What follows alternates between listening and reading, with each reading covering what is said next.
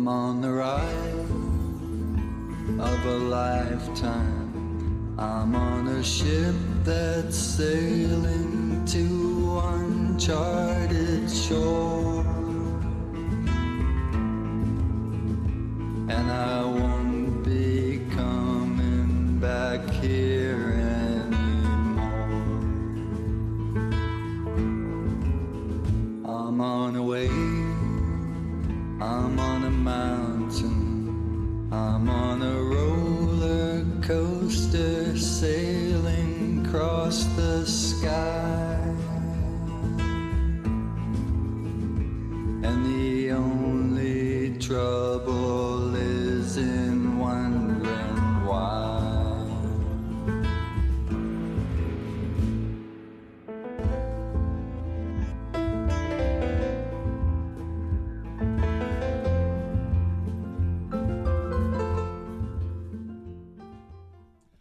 Live from Salt Lake City, Utah, welcome to this special two hour edition of Heart of the Matter.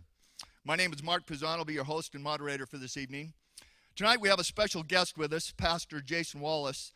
He is from the Magna Orthodox Presbyterian Church. He's also the host of uh, the show Ancient Paths. He's going to be challenging our own pastor, Shawn McCraney, host of, the, of Heart of the Matter, obviously, and uh, pastor teacher of campus located here in Salt Lake City. For those of you that watch Heart of the Matter or Ancient Paths, you know these two pastors have different teaching styles and different beliefs. And tonight, they're going to have the opportunity to clear the air, so to speak, and hopefully find some common ground uh, in Jesus Christ.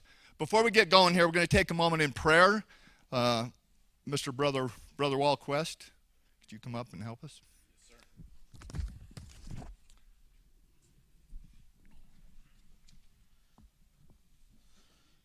Our Father in heaven, we uh, come before you this evening as a body of uh, believers, those who uh, seek you, Lord, in in spirit and in truth. And Lord, we pray that this would be true this evening. Lord, we're grateful for the opportunity that we have tonight uh, to hear from uh, Pastor Wallace as well as uh, Pastor McCraney, and pray that those things that you would want us to learn and to know uh, would come to fruition, that our hearts and minds would be open, that that we would uh, learn only truths, Lord, and that we would have your help to discern those truths through thy Spirit.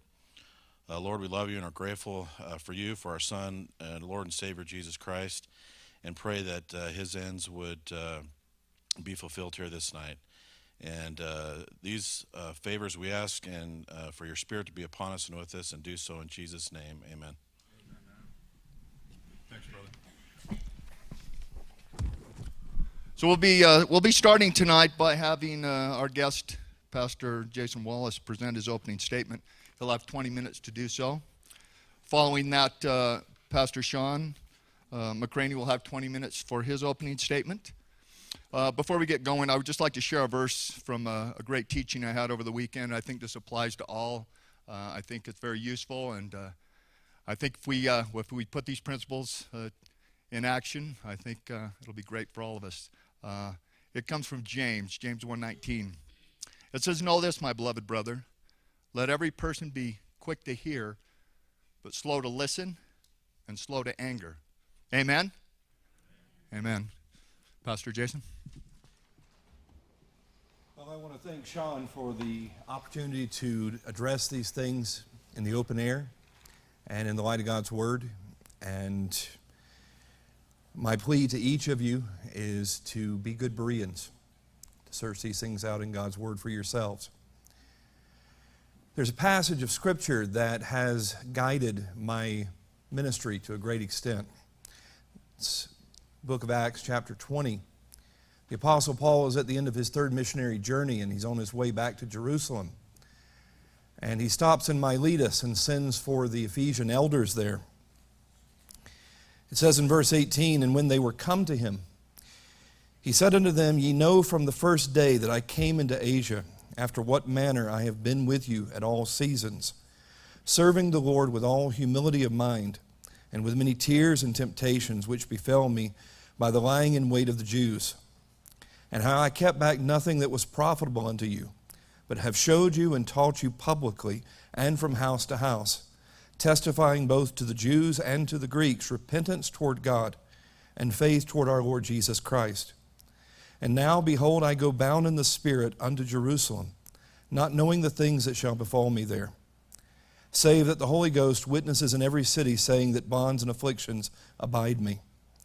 But none of these things move me, neither count I my life dear unto myself, so that I might finish my course with joy in the ministry I have received of the Lord Jesus to testify the gospel of the grace of God. And now, behold, I know that ye all, among whom I have gone preaching the kingdom of God, shall see my face no more. Wherefore I take you to record this day that I am pure from the blood of all men. For I have not shunned to declare unto you all the counsel of God. Take heed therefore unto yourselves and to all the flock over which the Holy Ghost has made you overseers, to feed the church of God which he hath purchased with his own blood. For I know this, that after my departing shall grievous wolves enter in among you, not sparing the flock. Also of your own selves shall men arise, speaking perverse things, to draw away disciples after them. Therefore, watch and remember that by the space of three years I cease not to warn everyone night and day with tears. These elders of the church there in Ephesus were specifically commanded not to lord themselves over their brothers. They were to be servants of all, and yet they were to shepherd the flock. They were to feed them, because this is the church that God had purchased with His own blood. And they were also to stand for the truth, because there were going to be challenges both from without and from within. There were going to be challenges from those who were not brothers. There were also going to be challenges from those who were believers but deceived. These things matter. The Apostle Paul is able to say that he is free from the blood of all men, for he has not shunned to declare the whole counsel of God. The implication was that if he had held back, he would have been guilty. He would have been an unfaithful watchman. I'm not here tonight to question Shawn McCraney's heart. Only God can do that. I'm not here to question his sincerity. I take him at his word that Everything he has done has been out of a love for Jesus, a love for people, and a love for what he understands to be the truth.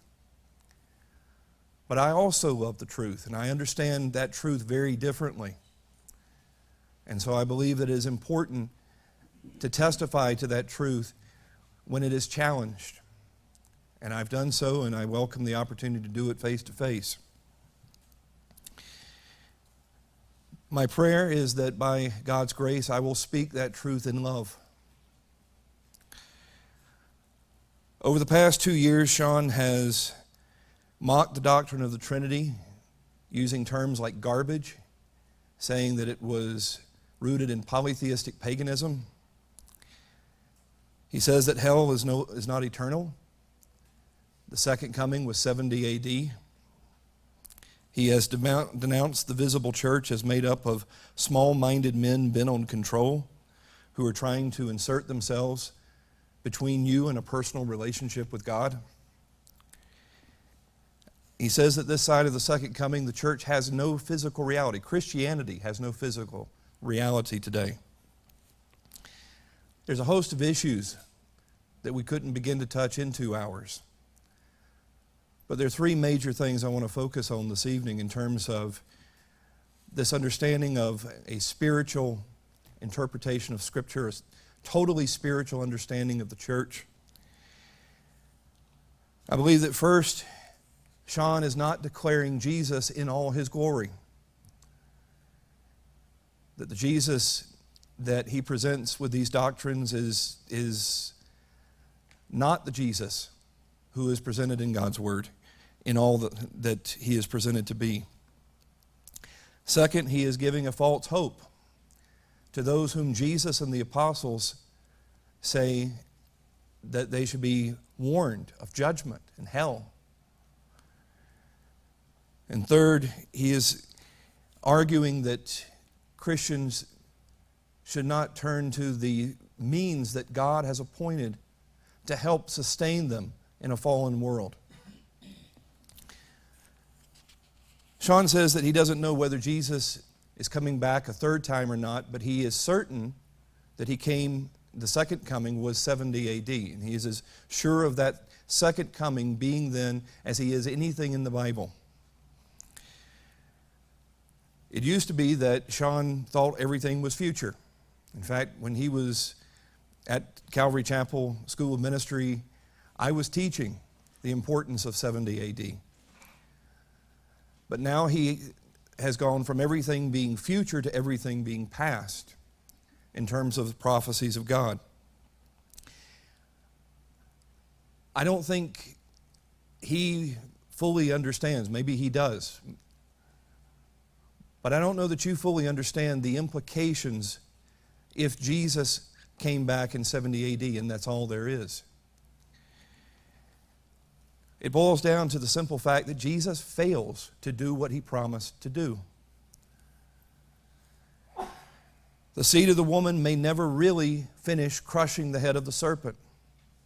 The curse may never be removed from this world because in full preterism, as I'm not trying to lay hang a label on it, let me back up. The idea that Jesus died, excuse me, that Jesus came in the second coming in 70 AD, if that is everything, then this world may go on forever. And Shawn has admitted he doesn't know whether he's going to come a third time or not. This is the promised new earth of Revelation 21. There's a whole host of things that go out the window with this idea the physical resurrection, the millennium, a whole host of things. And what Jesus seems to clearly promise gets spiritualized away. Now, the futurism that he used to hold to is wrong. And yes, there's all kinds of craziness associated with it. And I share his frustration with the Left Behind uh, movies and all the other things that go with that. But this isn't the answer. There are implications to this doctrine, and it has real life impact on people's lives. Shawn also stresses a personal relationship with Jesus. But once again, it's not the full picture of Jesus in the Bible. The Jesus of the Bible indwells us, and He sanctifies us. The promise that, he, that Jesus made to the Samaritan woman was living waters that would be bubbling up within us. The Holy Spirit indwelling us, sanctifying us. That whereas we were slaves to sin, now we're going to be slaves to righteousness.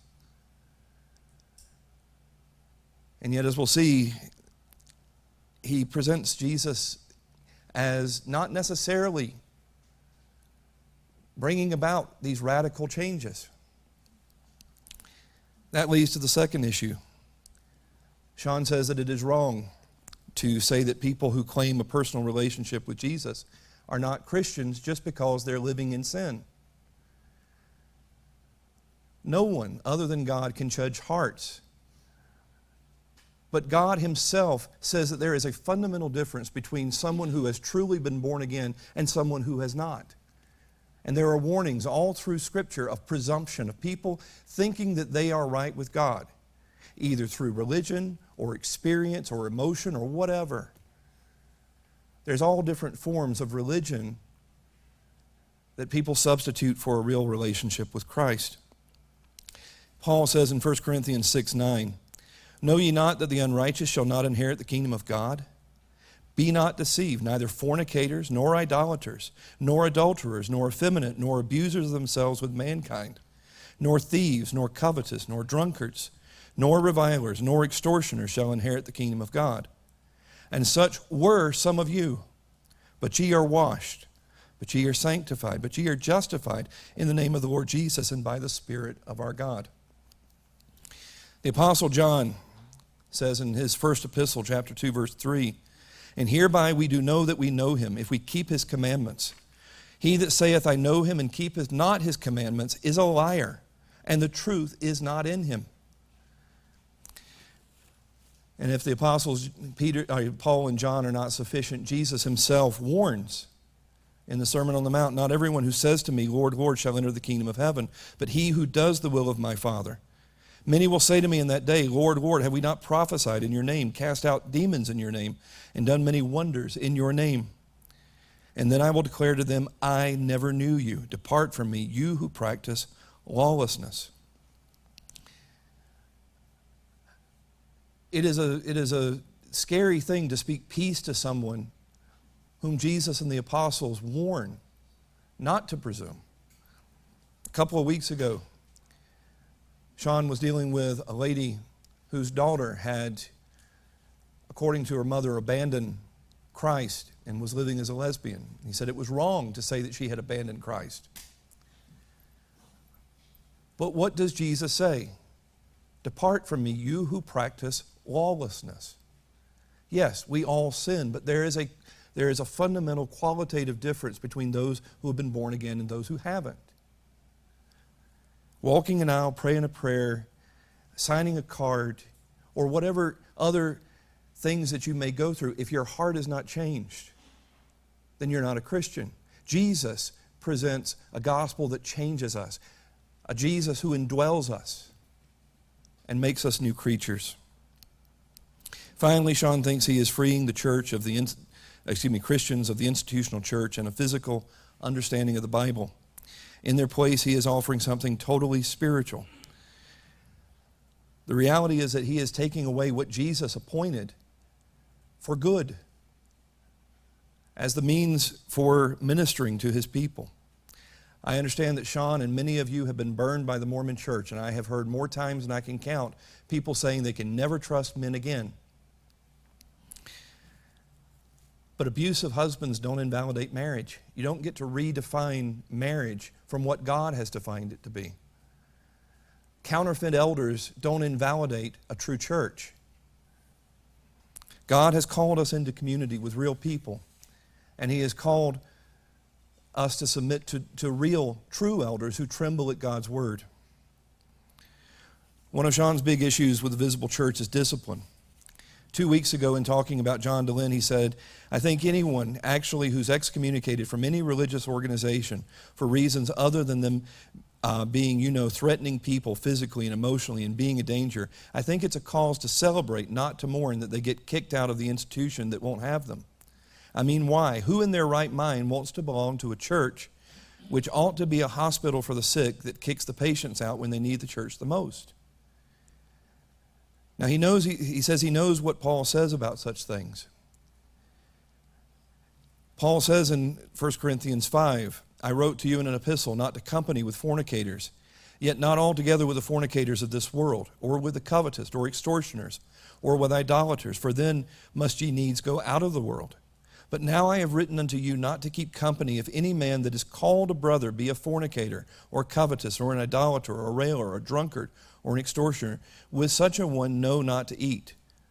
For what have I to do uh, to judge them which are without? Do not ye judge them that are within. And he goes on to say, Cast the evildoer out from among you. Shawn says that we're on the other side of the second coming, and everything now is spiritual, and we, we are in error when we try to apply the Bible uh, to our own day. But what, what do we have in its place? How do we deal with these things? We know from 2 Corinthians this is the means that God used to bring this man to repentance and restoration. Paul didn't invent church discipline as something uh, just for that day. Jesus said uh, in Matthew 18, he says, uh, If thy brother shall trespass against thee, go and tell him his fault between thee and him alone. If he will hear thee, thou hast gained thy brother. But if he will not hear thee, then take with thee one or two more, that in the mouth of two or three witnesses every word may be established. And if he shall neglect to hear them, tell it unto the church. But if he neglect to hear the church, let him be unto you as a heathen man and a publican. It doesn't mean that you hate them. It doesn't mean you burn them at the stake. It means that you call them to repentance and you pray for them. But you don't encourage them as brothers when they will not hear the church. What church do you have to hear? In the first century, it was very obvious. There was a physical church. Two weeks ago, Shawn says, who do, who do I think that I am that I could actually spit in the wind of 1,800 years plus of religious tradition and biblical scholars and learned men and women and suggest that they have been misled in the way they have applied the Bible to doing Christian life? I don't know who I am when it comes to this. I might be crazy, I might be a fool, I might be inspired, I'm not sure. But I can say it, this is how it comes together for me. This is how, when I sit down and read it, this is what speaks to me. And I'm going to be true to that. If I'm crazy, discover that and don't listen to me. If I'm wrong in spots, you can call me out on it and go on and love me or choose or you can choose to fight it.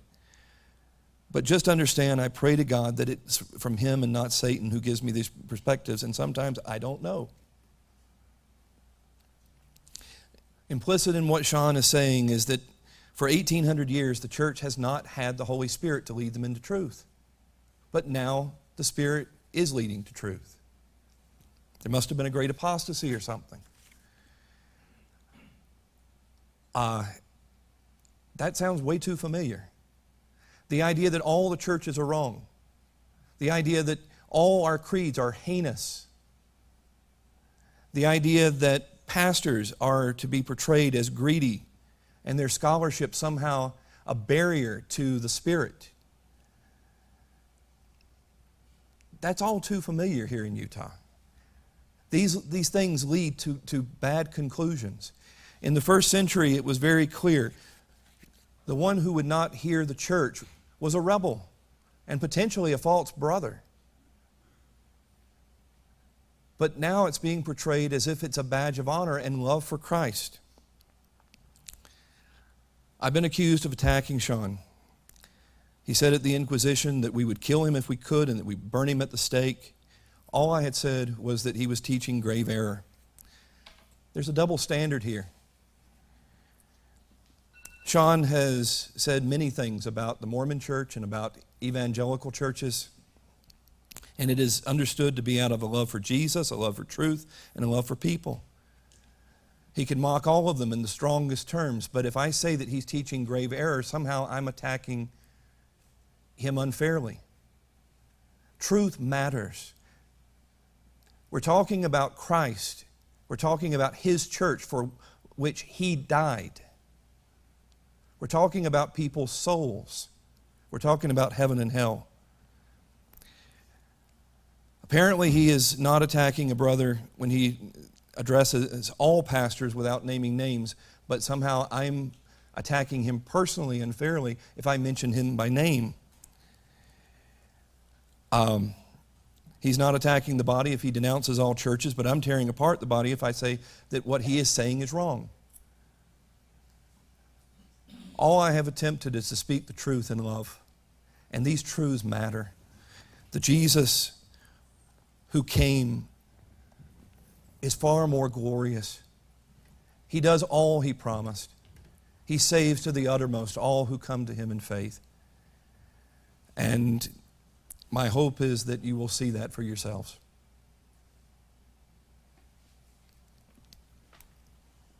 Well, I'd like to thank Pastor Wallace. Uh, Pastor McCraney, 30 minutes. 30? 20. Oh. Sorry. Dang. Slip you an extra 10. Uh, I'm really tempted to try and take uh, what Jason said here one by one. I teach the Bible uh, every Sunday, two times, and we do Heart of the Matter. Uh, I think you can see that uh, much of what Jason has said in context there is not really correct. I believe Jesus is everything. I believe he fulfills everything. I think that he is uh, the author and finisher of faith. I do not believe he has failed in the least. I agree uh, that truth matters uh, more than you might believe. Uh, I admit to heaven. I admit to hell. I admit to a lake of fire. I believe all of those uh, tenets.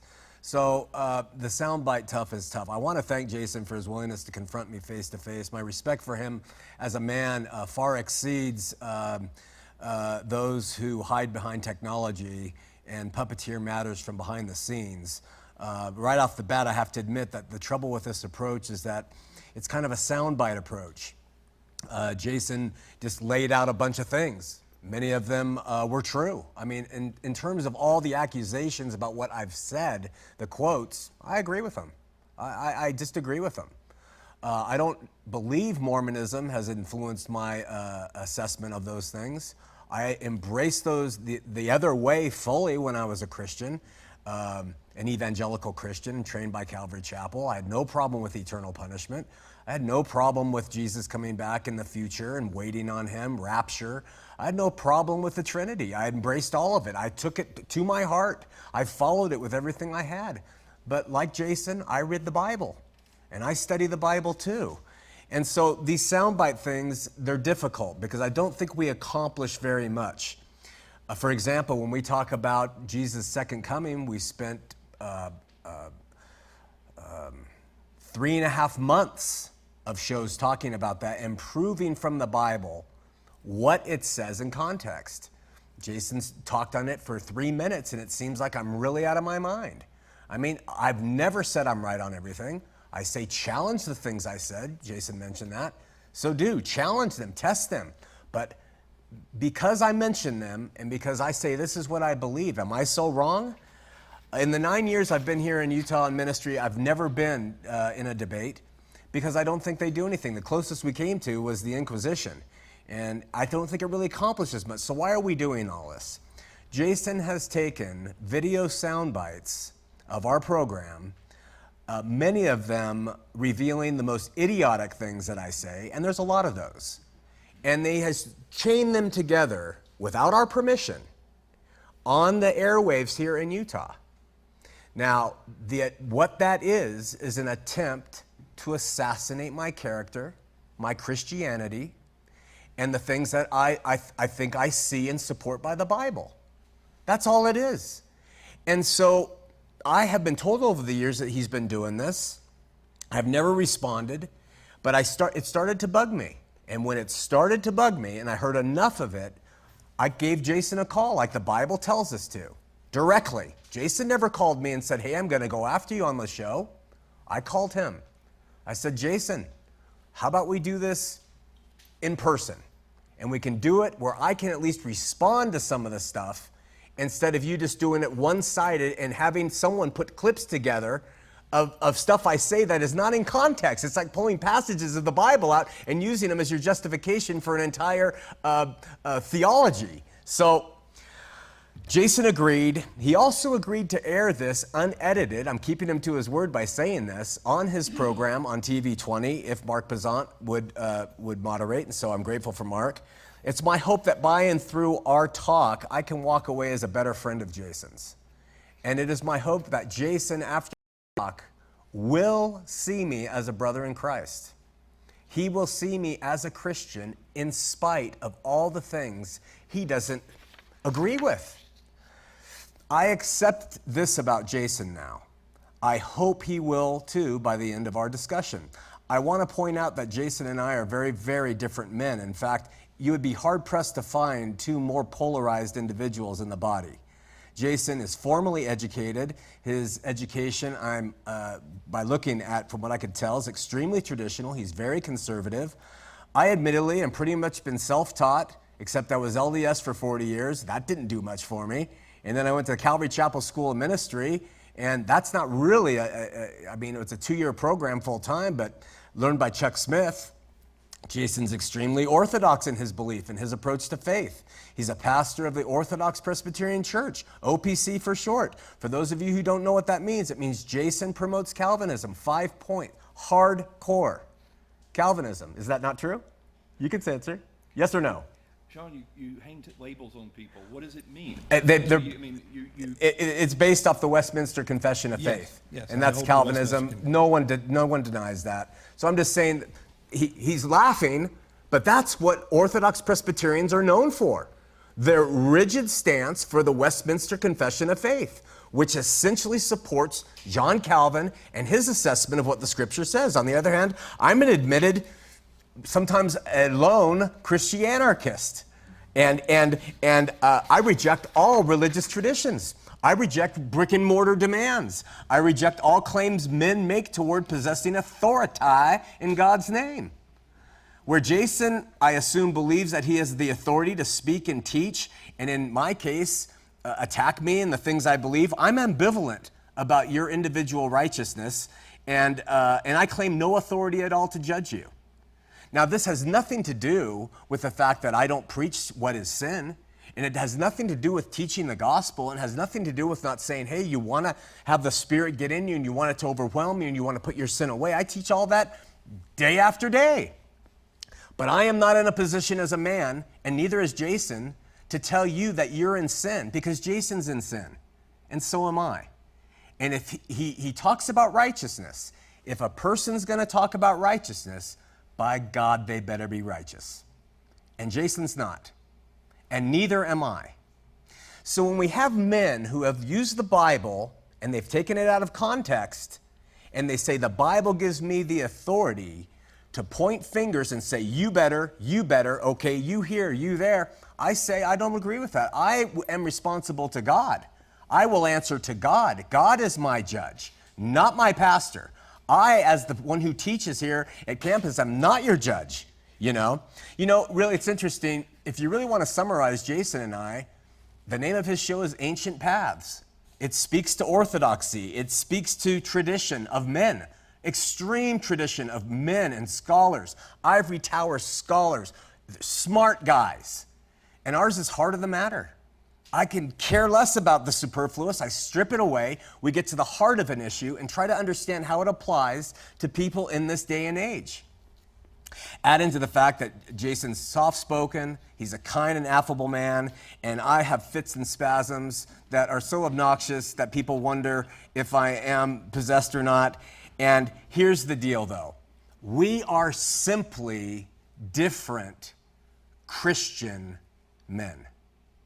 There is no theology exam when we die. God is not going to say, Did you follow Calvin? Did you, were you an Arminianist? Did you baptize babies? Did you listen to your pastor when he said this, when you disagreed? None of that stuff's going to matter. He talks about, in his er, opening statements, about how we need to follow the commandments. He, he doesn't uh, mention that in, in 1 John 3.23, it tells us what those commandments are to believe in the Lord Jesus Christ and to love. That's what we preach belief and love. Jason has gone back into the text and he says, No, we're going to preach righteousness. How can you do that when we're not righteous? Paul says, Oh, wretched man that I am. Paul wasn't righteous. Only by Christ Jesus are we righteous. And I completely endorse that. I know there is nothing good in any of us without Christ Jesus. And so we are on the same page. Uh, I know Jason has a love of God. I know he loves the Lord Jesus. He loves the Bible. He loves truth. So do I. I believe Jason has a great love for all those things. But when the rubber meets the road, I'll bet that Jason feels bad when he does things wrong. So do I. I bet he wants to share the gospel with other people. So do I. I bet he cares about the people in his congregation. So do I. So why are we fighting? Why is this going on between us? What are we doing here, Jason? I mean, there are so many reasons to mock what we are doing right now. I really am embarrassed to be doing this, but I had to confront him publicly. I mean, there's people dying right now. There's people who don't have food on their table down the street at the hotel. And we're, we're trying to argue over the color of God's eyes. It's ridiculous what doctrine and dogma, what does Orthodox Presbyterianism mean to a teenager who needs Jesus out in the country and will never know what liberalism is and never know what conservatism is and, and could die tonight not knowing what Trinity is, not knowing what any of this is, but the Spirit speaks to that teen and he accepts Jesus. What does all this matter? It doesn't mean anything. But men make mountains out of molehills so they have jobs, so they have power, so they have control, so that they can run church and they use the Bible to beat the crud out of people in order to do it. Now, I'm not saying Jason does. There are a lot of great pastors, and I say this frequently a lot of them. I met them, I know them, far better than I will ever be. But the thing is, we have let tradition, we have let errant tradition step in and take the reins of what is a spiritual church. I've been accused by Jason of being Gnostic. If I'm, if I'm not correct in that, I'm sorry. I am not a Gnostic. All I am saying is it's the Holy Spirit that Jesus left the church and, and the Holy Spirit works upon us. He moves into us, He guides us individually.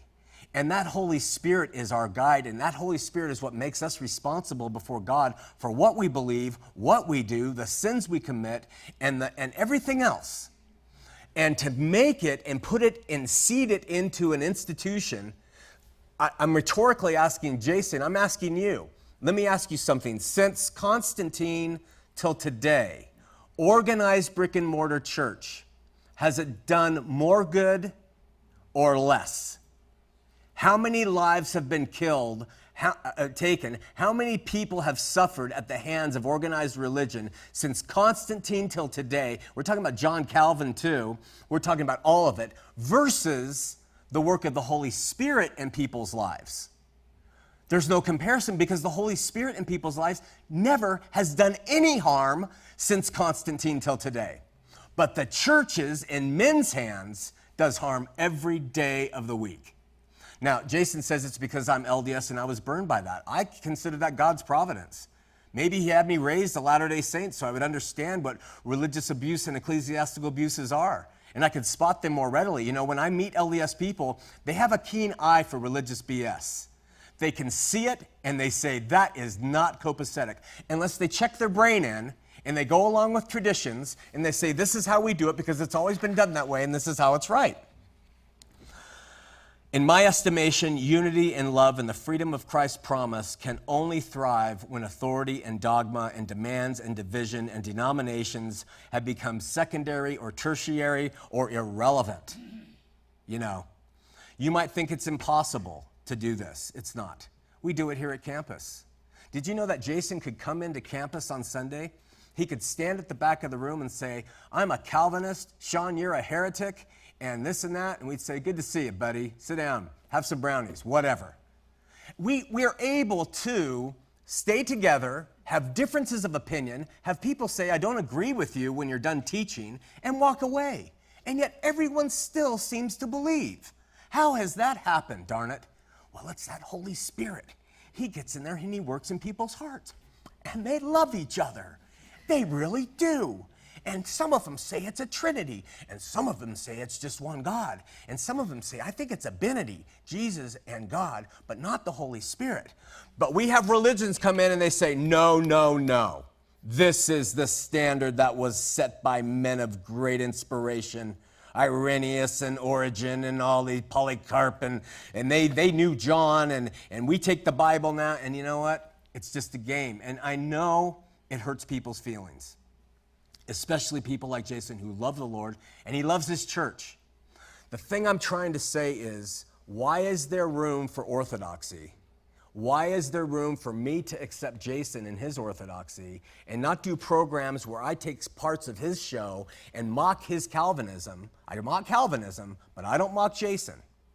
And yet, he decides that he has it in his purview to come after me personally, to assassinate my character as a Christian, to refer to me as a Gnostic, as a Joseph Smith. Let me tell you something. I'll tell you something right now. Joseph Smith said all the churches were wrong. I essentially say all the churches don't matter. And I say if people want to go to those churches, have at it. You want to be a Calvinist? I love you. You want to be a Seventh day Adventist? Fine. You want to be a Mormon? be my guest. I've been there, done that. You want to be a Catholic? Go ahead. Do what you need to do in that way because the Holy Spirit is moving on you. If you're a seeker of truth, let the truth work in you. We have the Bible, we all teach it differently, all of us. Jason uh, uh, is with the uh, Orthodox Presbyterian Church. You know what's interesting about that? There's a group called the Trinity Foundation. Do you know that they have volumes, volumes of paperwork and articles? And you know what they say? The Orthodox Presbyterian Church is headed for hell. They have fallen apart. They have lost their way. When does it end? When does the chaos end? When, it, when, when we say, I'm right, you're wrong, I know God better, you know Him less. I don't care if you're a Catholic, I don't care if you're a Muslim, I don't care if you're a Mormon or a Buddhist or an atheist. God is calling. And if He's calling you there as in those faiths, He will bring you out. He will bring you to truth. I do not downplay hell. I do not downplay eternal uh, punishment. I just say I don't believe it's going to go on forever. I think God is good and merciful and just. And I think through the Greek, we've proven that. I wish we had the time to be able to go into that. How much time do I have? Three minutes. When's it going to end? When can we get along? When will the guy down the street who teaches rapture, I think it's, I think it's uh, uh, comical for me. But that guy says, well, saying uh, Jesus returned in 70 AD is comical. That's okay. We can say these different beliefs are comical, but when can we say, believe what you want? Doctrine, dogma, division, denominationalism is the antithesis of what Jesus came for. He came to bring us in one body, one baptism, one Lord, and I am not preaching ecumenical uh, approaches. I'm not saying let's all sing kumbaya and be one world church. I am just saying that the individuals involved in church need to be able to express themselves, need to be able to question, need to be able to challenge authority, need to be able to say, I don't trust religious tradition. They need to be able to say, just because a bunch of men have said this, I don't see the Bible saying that, and they ought to have the right to do it. Christianity ought to be, and this is where I say the historians have gotten, not the historians, but the early church fathers have gotten it wrong.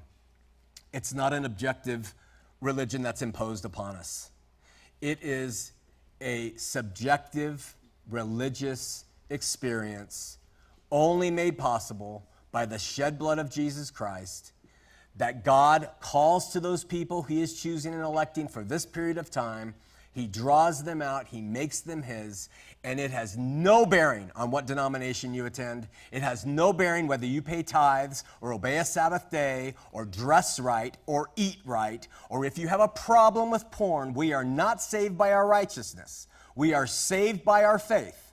We show our faith by our love. That is it. There is no more of this other right. And that is clear in a contextual understanding. If Jason wants to come back for the next year, we can take each of these subjects and do this. And I think in the end, I will, I will show that I think the way I'm, I'm reading it isn't so bad. I want to know why Jason's interpretation, why the interpretations of the Bible by men 1800 years long are better than mine. Why are they better than yours? Why is my interpretation better than yours? If the Holy Spirit is calling and leading, I trust God. Why don't we start doing that? Thank you for your time. I'd like to thank Shawn for his opening statement. We're going to take a quick, a quick break, uh, and when we come back, we'll open it up for the pastors to ask each other's question, uh, each other questions. We'll start with you, Jason. Uh, for the viewing audience, stay tuned. We'll be right back.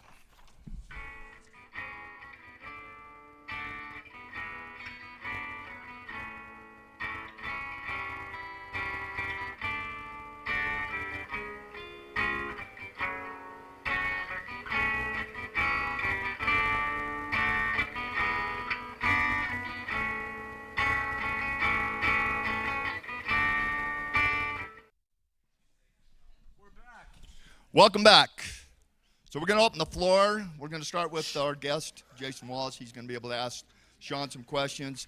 Uh, Jason, we'd, we'd like it to be uh, about a minute for the question. We'll give Shawn three minutes to respond.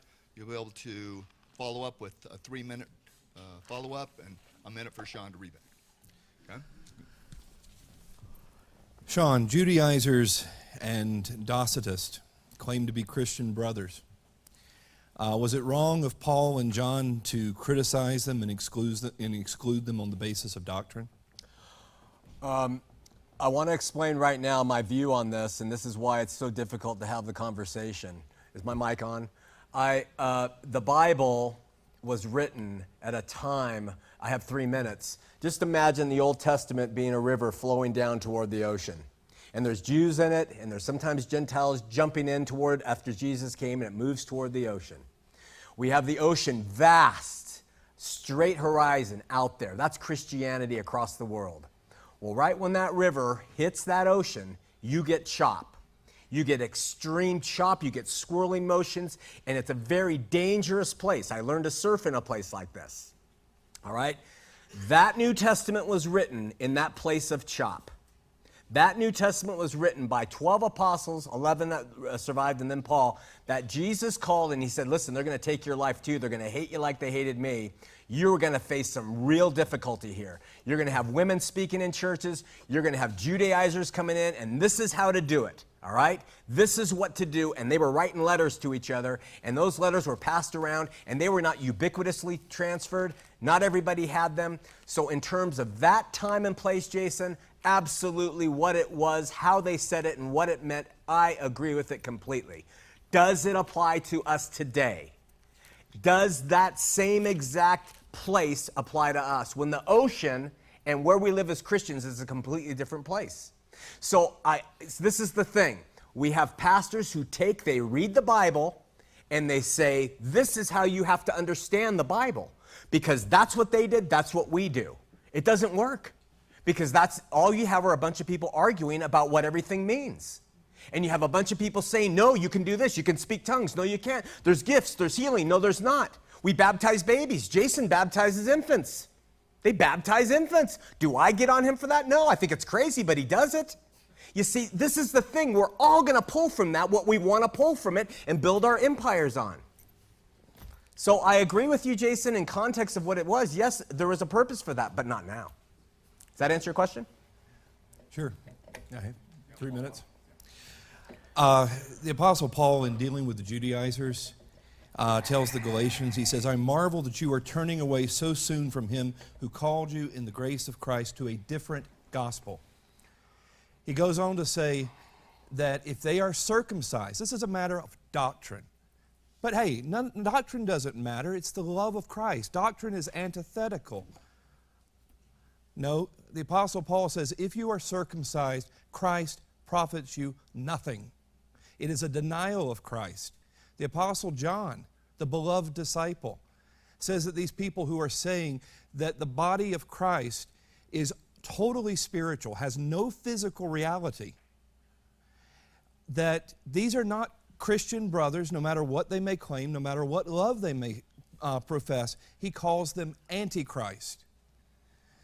And in doctrine, uh, there is Christian liberty. Romans 14, there are some people esteem one day above another. Shawn basically seems to think that any uh, holding fast to certain doctrines means that we're going to exclude anyone over everything. Wrong. There is Christian liberty. Some people eat only vegetables, some people eat everything. Uh, there's differences between the brothers, but there are things that are non negotiable. Who is God? Who is man? What is sin? Who is Jesus Christ? What is salvation? What the Judaizers were putting forth was another gospel that was no gospel. He warns the Corinthians of those who would profess another Christ. Doctrine is not antithetical, it is part and parcel. And it is commended over and over by the apostles. One minute. Uh, Jason pointed out something really important. He p- quoted uh, from Scripture how uh, Paul said that circumcision, that it was actually meant what? Hmm? Circumcision meant what if they were thinking circumcision was anything? That they weren't of Christ, right? Well, no, he says if they're circumcised, Galatians 5. If they're circumcised, if, what? If, if you're circumcised, yeah. basically trying to add to the, to the works of Christ. Okay, I've been circumcised. But you're not circumcised following the Judaizers. No, I think I was. I mean, my parents were pretty radical. They thought I should follow. I was named Aaron after Aaron in the Old Testament. They thought cutting off the end of my penis was important. Am I not a follower of Christ? Do you see the problem when you take a passage? You disproved it, you saying that the scripture says that if we are cir- uh, circumcised, we are nothing in Christ. How do we take that, Jason? Should we walk around with uncircumcised uh, units now? This is the problem. You, your very premise that you used to me showed that there's a problem with it. Okay, go ahead. That was my minute. Shawn completely ignores the context. This is not whether someone has been circumcised uh, by their parents. This is a question of Gentiles who have not been circumcised, who are following the Judaizers, circumcising themselves. And they are doing it because they, they think that they have to add their works to Christ. It is Christ plus their observance of the law. And that is, that is another gospel. It is either all of Christ or it is all of works. So Shawn saying that he was circumcised as a child, he, he, he, how do you understand the book of Galatians and, s- and make that comparison? It was just a joke. Uh, I mean, okay, well, Can we start the question? anyway, We have time for about two more questions. Jason. sure. Okay. One minute, you get three. All right. Uh, let's see here. Shawn, uh, you say that your understanding of the second coming being in 70 AD is key to understanding that these things are not applicable to our own day. And yet, isn't it true that seven years ago, when you were a futurist, that you also rejected uh, Matthew 18 and 1 Corinthians 5 is applying to the church?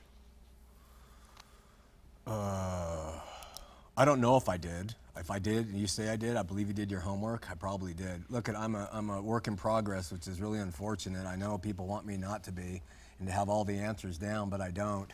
I've grown in my faith on, on TV and on, on the screen, and I continue to pursue, and I'm sure the things that I think about 70 AD could be altered in the future too. That's why I say constantly, Jason, don't trust me. You know, I'm kind of like a gadfly. I speak, I teach, I give evidence, and then I hope people will take it and say, okay, let's churn this up and let's talk about it. Let's do this. Instead, what do we get? We get ostracization. We get accusations that you're not a Christian. We get accusations that I'm a Gnostic. We don't have brotherly love in this church. We have utter, utter meanness. We have terrible meanness, all based on doctrine. I'd have no problem with you, Jason, if you called me on the phone and said, you know, Shawn, you're off your rocker on 70 AD. Uh, let's talk about it. I say, fine, let's do it. But that's not what happens, my brother. What happens is there's infighting and there's meanness, and that is antithetical to the gospel of Jesus Christ. You want to talk about Jesus' return? We can do it. Anybody who's watched our show knows I've given ample evidence as to why I believe what I believe on that. Um, that's all I can say.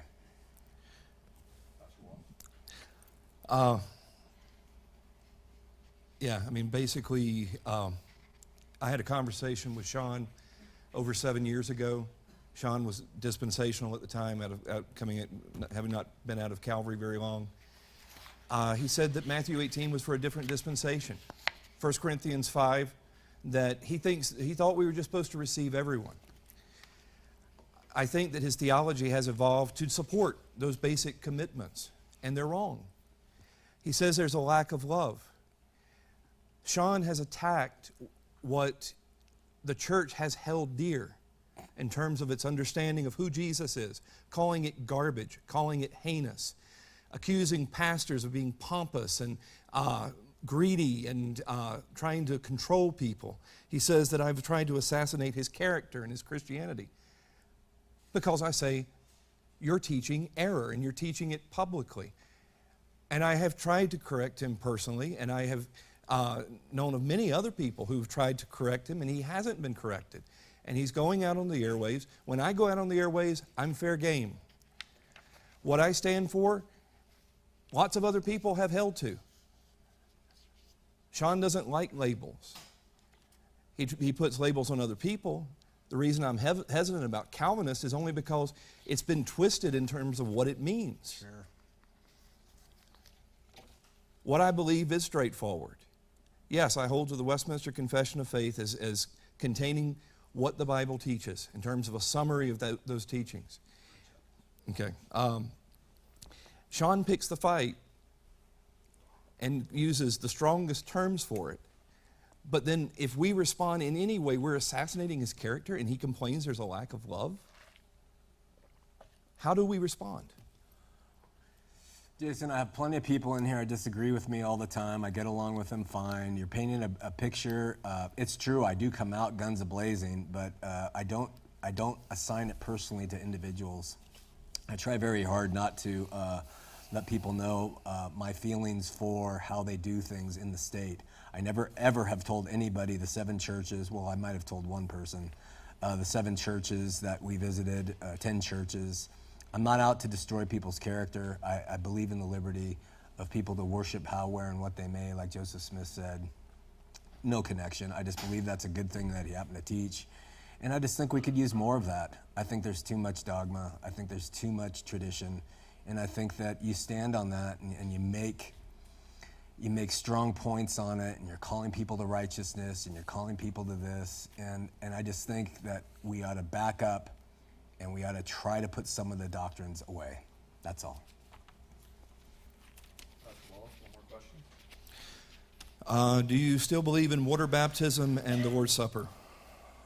Um, I, I love water baptism, believe in it. I've never believed in it. I wasn't even baptized when I started doing the show. I, I believe that it's a good thing. I don't think it has any uh, relation to salvation. And the Lord's Supper, I think, uh, was Jesus said, obviously, Jason, you know this. He said, Do this until I come. Well, I believe he came, so I don't think it has application. We do it sometimes here at campus, but it's more of just like a memorial to do. It has no bearing on uh, any type of um, ritual that's demanded. No, because Jesus said, Do this until I come, and he came. The reason I ask this is because these are physical aspects. And the more that you follow this line of thinking, the more you see that it, the world is not fundamentally different. We're still sinners. We're still, uh, as Christians, righteous sinners, forgiven and being sanctified. Yeah. But all the, but uh, this idea of Jesus having come in 70 AD, basically, if the epistles don't apply to us, why does the gospel apply to us? What, what's explicit in the gospels? What's explicit anywhere in Scripture that it's for our day? I mean, when you start going down this path, it, it, it, it, you can't consistently hold to it, but it gets applied selectively, and it's a problem. And, and observing it when Christ said, Do it till I come, if you think he came, why are you doing what he said to do after you, if you believe he's already come? So, I mean, it, it's, there are issues here. And I think it points to an abandonment of what the church clearly was in the first century and how it does really apply to us today. What the church was in the first century has been taken. Jesus said, The gates of hell will not prevail against it. He told Peter that. He, the apostles were there, warning of Jesus' imminent return, telling them to hang on, be prepared. And he came back and he saved his church, like the apostles promised he would. Jesus said, I'll return within a generation. He, he was true to his word. He said that, and he was true to his word. I mean, uh, uh, R.C. Sproul said maybe our forefathers have been wrong on this. You know, I, I, think that it's, it's really easy to understand. And if he came back and got his church, the question I have is have the gates of hell prevailed against the church since? Give me a break. I mean, ask yourself the question Has anybody ever gone to hell because they have been involved in a church since 70 AD to this day? If you can say no, every single church person, because of their involvement in church, has gone to heaven, well, then you've won the argument. But if anybody has lost faith and gone to hell because of the church, then we can say that the church has not done it any good. The church has done nothing but harm in terms of the grand general spectrum. Am I out? All right. Okay, we're going to turn the time over to Shawn. He'll be asking you a few questions. Jason, John Calvin said, There are babies a span long in hell. Do you agree with that? Can you repeat that, please? John Calvin said there are babies a span long, that's a long line of babies in hell. Do you agree with that? Uh, Bible doesn't say whether there are babies in hell. Uh, we are all born sinners. God is just to send any of us to hell, but I'm not going to speculate. I don't know what Calvin, I mean, I haven't seen the context of what Calvin says there. I don't follow things because Calvin said them. So you don't I agree with it? Uh, I'm not sh- actually clear in terms of it. There, Are there babies in hell? long. Are there babies in hell? Is there any baby in hell? Uh, scripture doesn't tell me.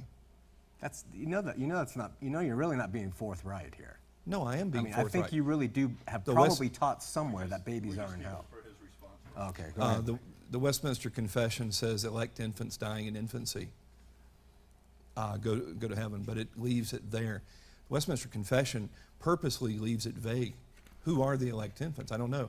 But children, uh, we're born sinners, uh, or else babies wouldn't die. So uh, whether whether I died at uh, conception or whether I died as an old man, I was deserving of hell. But God elects whom He will. So, as a follow up, then, you do believe that non elect babies are in hell? Yeah, if there are any. If there are any non elect babies, they're in hell. Okay, just wanted to know. I mean, simple yes or no. I think we're I don't. I don't claim to have all the answers. What is the standard the church is governed by, Pastor Wallace? The Word of God, The Word of God. Contained ha- in the Scriptures of the Old and New Testaments. okay, who has the right to add to the Word of God or take away from it? God. No one else? No. You use the word Trinity. Is that in the Word of God? Nope. Haven't you added to it? Nope. You use it, don't you? I use English. It's not in the Bible either. Don't you, don't you use it to describe God?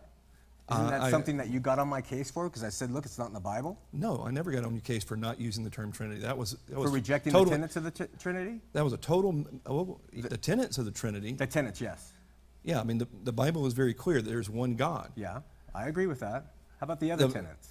Uh, the Bible is very clear that the Father is God, Jesus is God, and the Holy Spirit's God. And yet, despite the fact that there is identity, there's also uh, there's also uh, differences between them. Can you? They're, um, they're what- not identical. Can we go back and forth to speed it up? Can you tell me what the leaders of your church are called above you? Uh, there is no one bu- above me. We are. Uh, I'm part of a session with other. A what? I'm part of a session. Is that in the Bible? No. Where uh, did that come from? It's an English term Haven't describe. you added to the Word of God? By, the- by the, you said just now that what's the standard the church is governed by, and you said the Word of God, Old and New Testament. That's what you said. I gave you the chance. You said this is what it's governed by. And now you're telling me that you have something called a session. What is that? Shawn, the word Jesus is not in the Bible either, but you use that every day. Yeah, but I would use Jesus if I could. But I don't speak the language. But session has no relationship. There's no Greek word for session that you use it for. Sorry, Uh, Jason, Shawn- you lost Shawn- that one. Shawn, no, I haven't lost it, Shawn. You Sola you fide, sola scriptura, baptism of children in the Bible, Jason? Yes, Baptism of babies, infants? yes. Wow, where's that?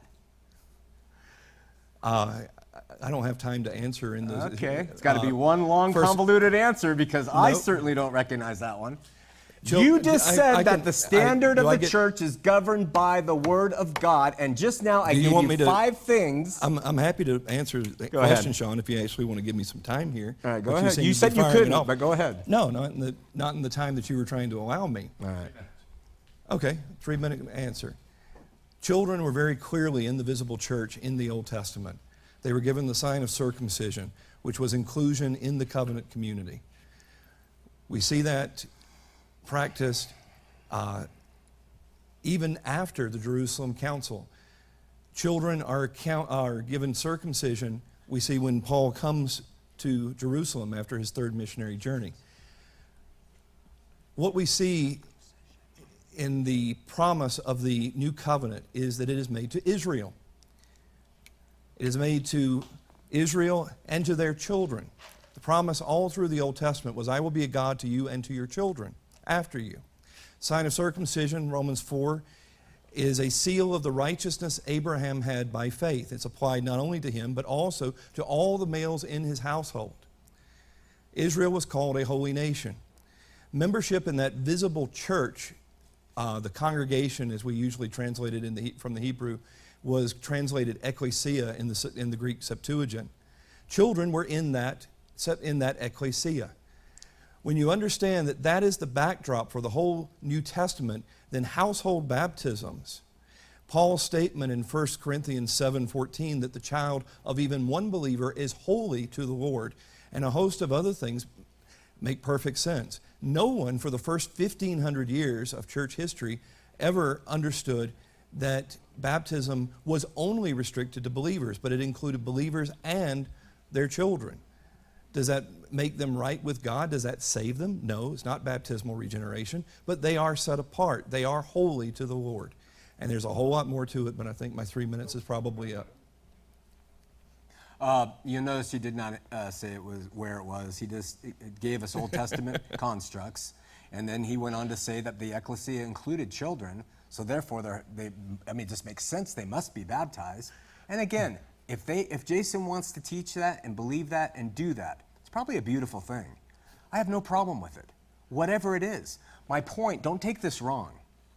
I'm challenging him because I'm trying to show him that the tenets of his faith are not completely biblical.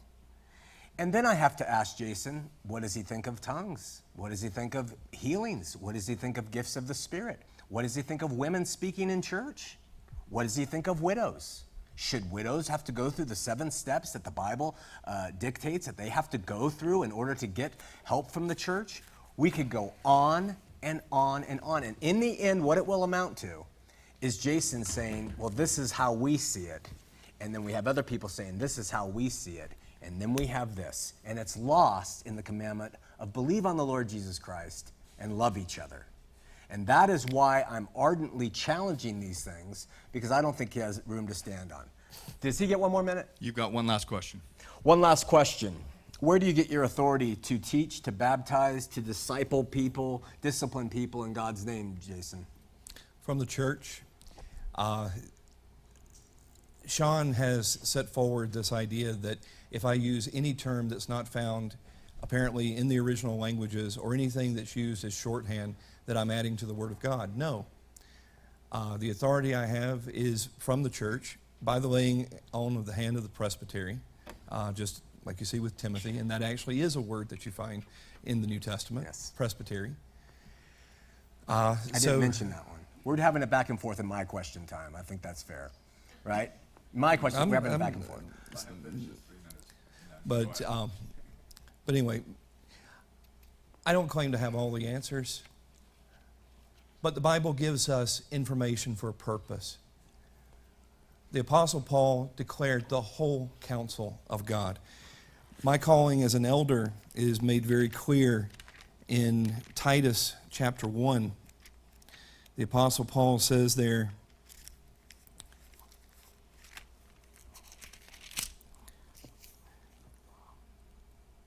that an elder should be able, by sound doctrine, both to exhort and convict those who contradict. For there are many insubordinate, both idle talkers and deceivers, especially those of the circumcision, whose mouths must be stopped, who subvert whole households, teaching things they ought not for the sake of dishonest gain. There's a calling of elders to stand and to uh, stand positively for the truth, but also to oppose error. So the source of my uh, authority as you like to say, is as a brother, there are elders appointed in the church. Uh, we don't, uh, we're specifically limited from, okay, we're specifically prohibited from lording ourselves over people. Hebrews 13, 17, I am going to stand before a holy God and give an answer for having kept watch over people's souls. And that's something that is serious. It is. And to shoot from the hip, guns a blazing, is not something that you find in Titus in terms of how I'm supposed to act. But I am supposed to stand for the truth. There are elders. And it's not shut up and do what I say because of me, but my, the source of my authority is ministerial and declarative of the Word of God. And that is my only infallible rule of faith and practice, despite what you say, Shawn. My follow up? Three minutes. Yeah. Thank you. Uh, my follow up is Jason, I didn't. I want to know where you get your authority, who laid their hands, who ordained you, who were they ordained, where did they get their authority? I want the line. You say I need to be under authority, you say I need to be accountable. I want to know where you get the line from. I mean, Luther, he was, you know, he's from the Catholic Church, which was falling apart when, when the Protestant Reformation came. So he didn't get it from the Catholic Church. Luther, I mean, the own guy, what's his name? Machen? Is that right? Am I pronouncing that right?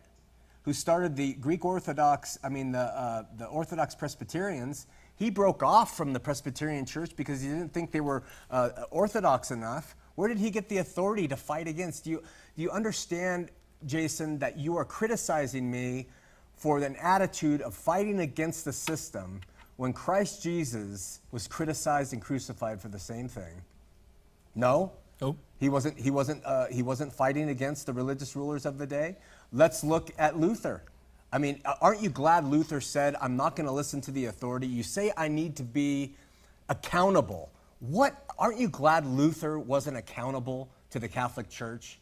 Aren't you glad the guy who founded the Orthodox Presbyterian Church wasn't accountable to the Presbyterians? Aren't you glad? Because now you have the Orthodox Presbyterian Church to, to stand up for, don't you?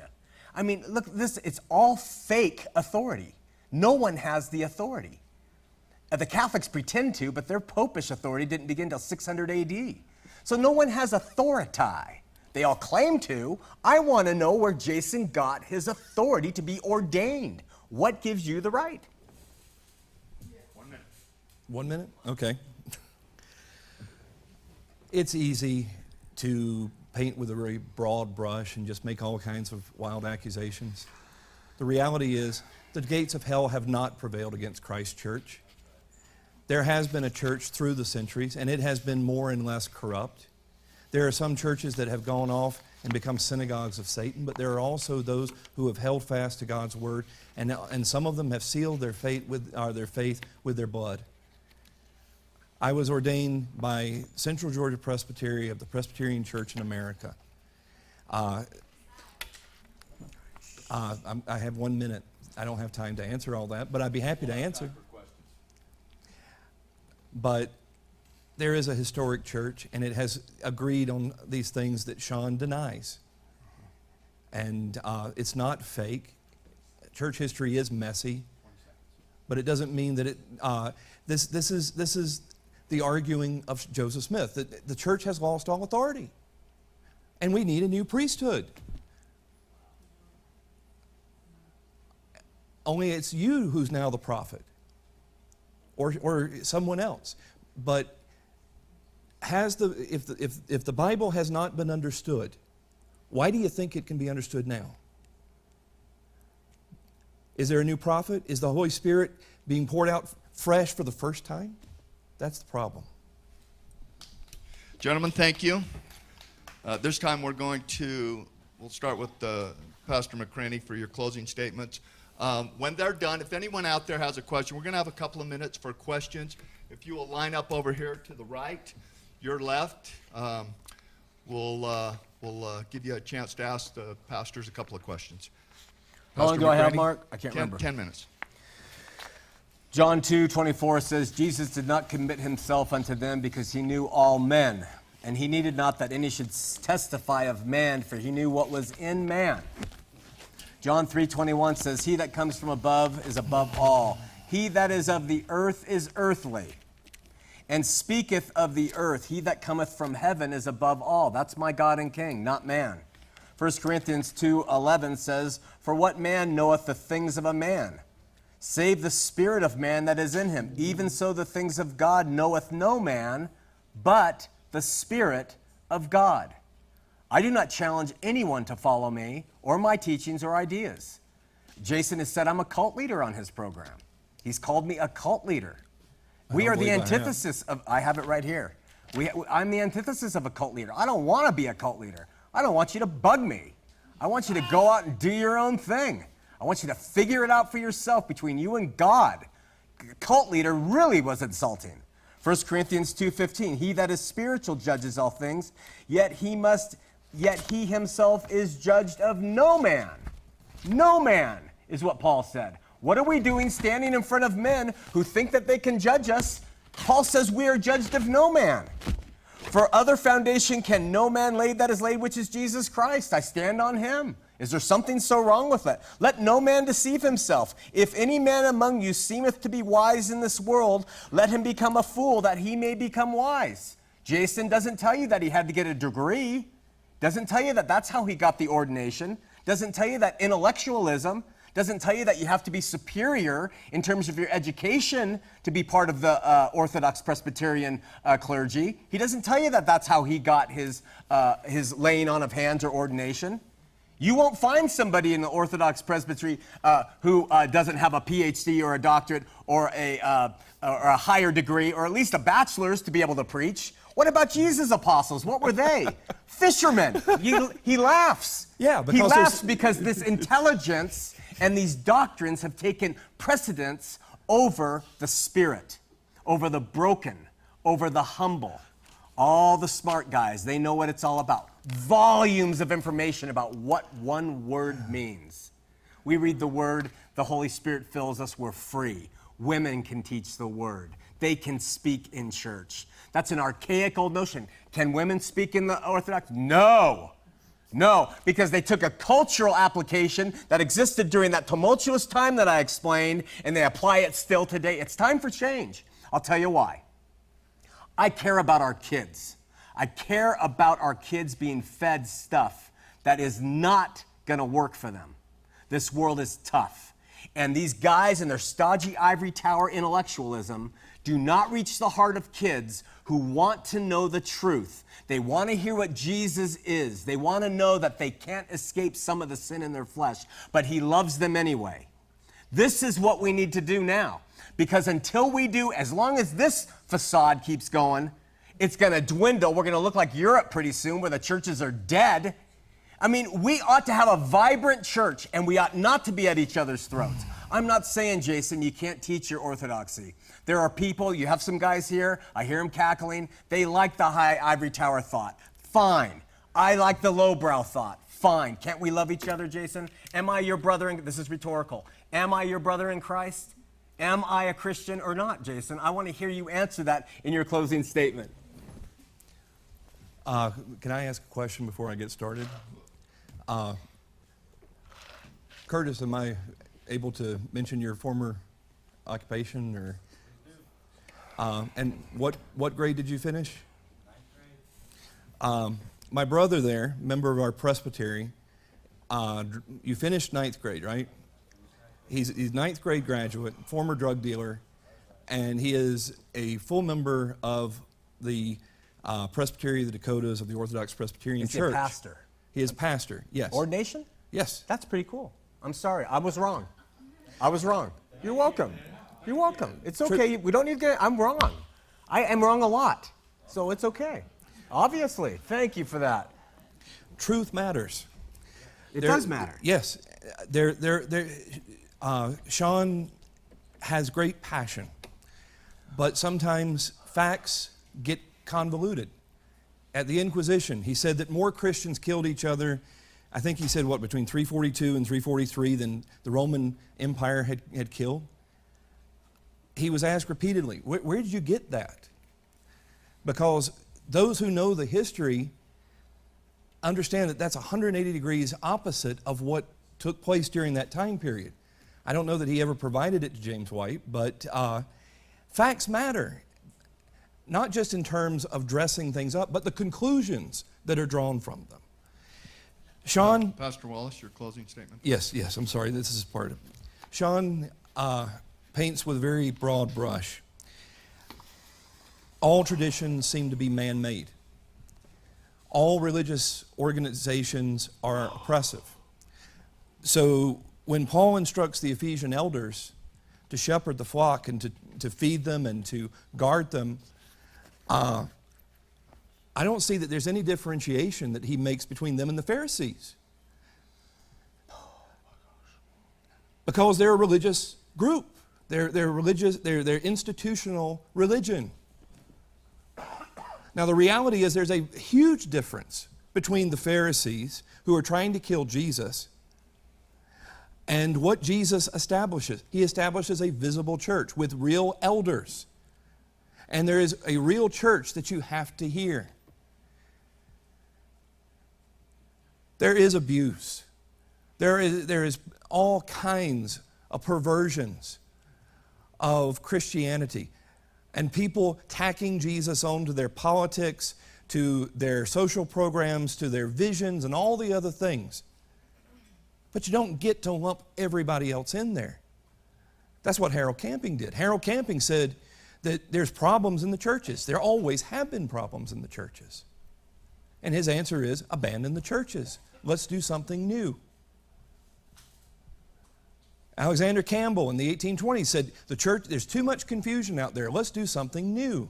Let's just be simple Christians. What does he do? He introduces numerous other denominations as they start revisiting old heresies. Joseph Smith comes along and picks up those pieces, people like Sidney Rigdon, taps into that idea that the church has lost its authority. There's too much confusion. Let's just let's do something with the spirit now. The reality is the church has had the spirit. There is a Catholic small c faith. The Bible has been understood. We know who Jesus is. Do I know everything? No. Do I, uh, do I differ from true brothers about a host of things? Of course I do. Uh, Dale Finley, who was at the Inquisition, I brought him. He's a personal friend. He's an Arminian Baptist. And among evangelicals, if you know your theology, we're on different ends of the spectrum. We both tremble at God's word. We're not at each other's throats. We both understand that what Shawn has been teaching about the Trinity and these other things, they're not good.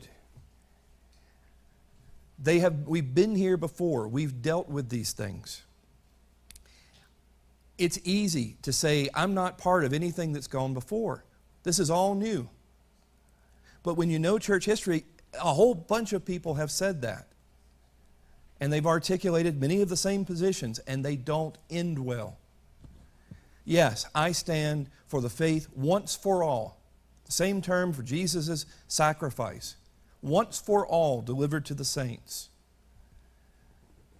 The Orthodox Presbyterian Church is not an ivory tower uh, religion.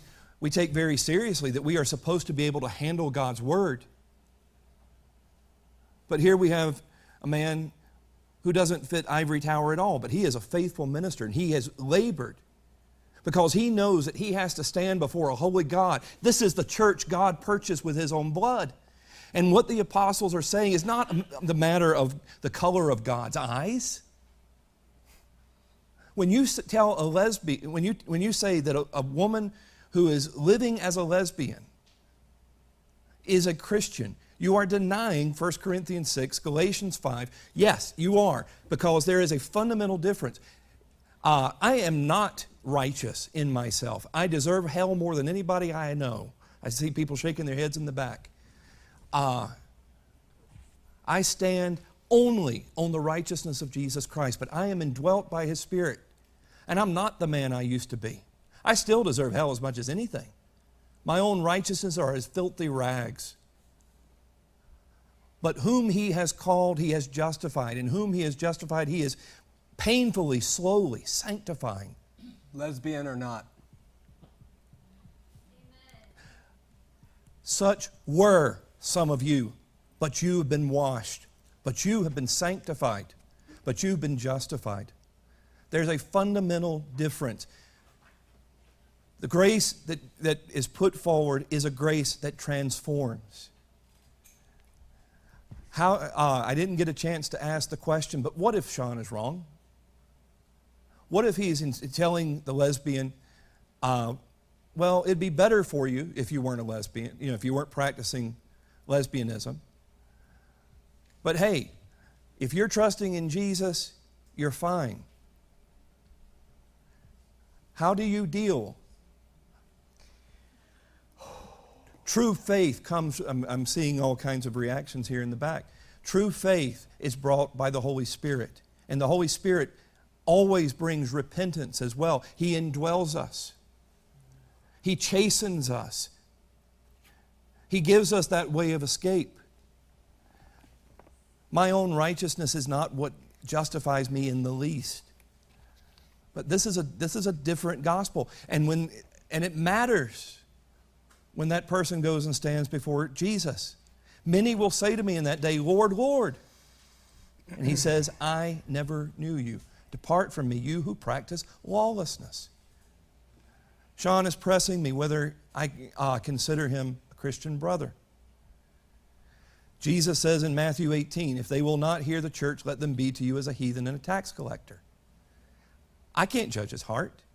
I have made no pretense, despite his claims, to judge his character or his Christianity. He told me last week he had never seen my show, so I don't know how he says that I was stringing these things together out of context. I've worked very hard to deal with these things in context. But can anybody question him without assassinating his character? It matters whether Jesus came back in 70 AD. It matters whether there's a visible church. Shawn says he is accountable only to God. In the first century, you would be, uh, the church, in terms of dealing with you, is specifically instructed not to eat with you. It's specifically instructed to, to uh, call you to repentance and pray for you. That's not trying to judge someone's heart, but it is dealing with the visible church. And that's what Jesus said. And if you don't like that, de- deal with Him. I'm not making it up. Where Shawn's heart is, God knows. But it is a fearful thing. There are those who walk away from the faith. Hebrews 10. Do we believe it's a fearful thing to fall into the hands of the living God?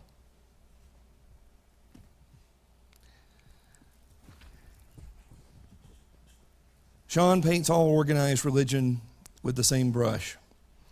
And yet it's clear that there is organized religion that he sets up through his apostles. The alternative is disorganized religion. Shawn has said that uh, when people settle into churches, they quit being seekers of truth. Is there ever a truth that you can, that you can settle on and say, This I know? I don't have exhaustive truth, but I have true truth. I have truth that, that I will never have to doubt. I know there's a God. I know who Jesus Christ is. I know He died for the ungodly. I know these things and they are non negotiable. I agree. Well, there are other things.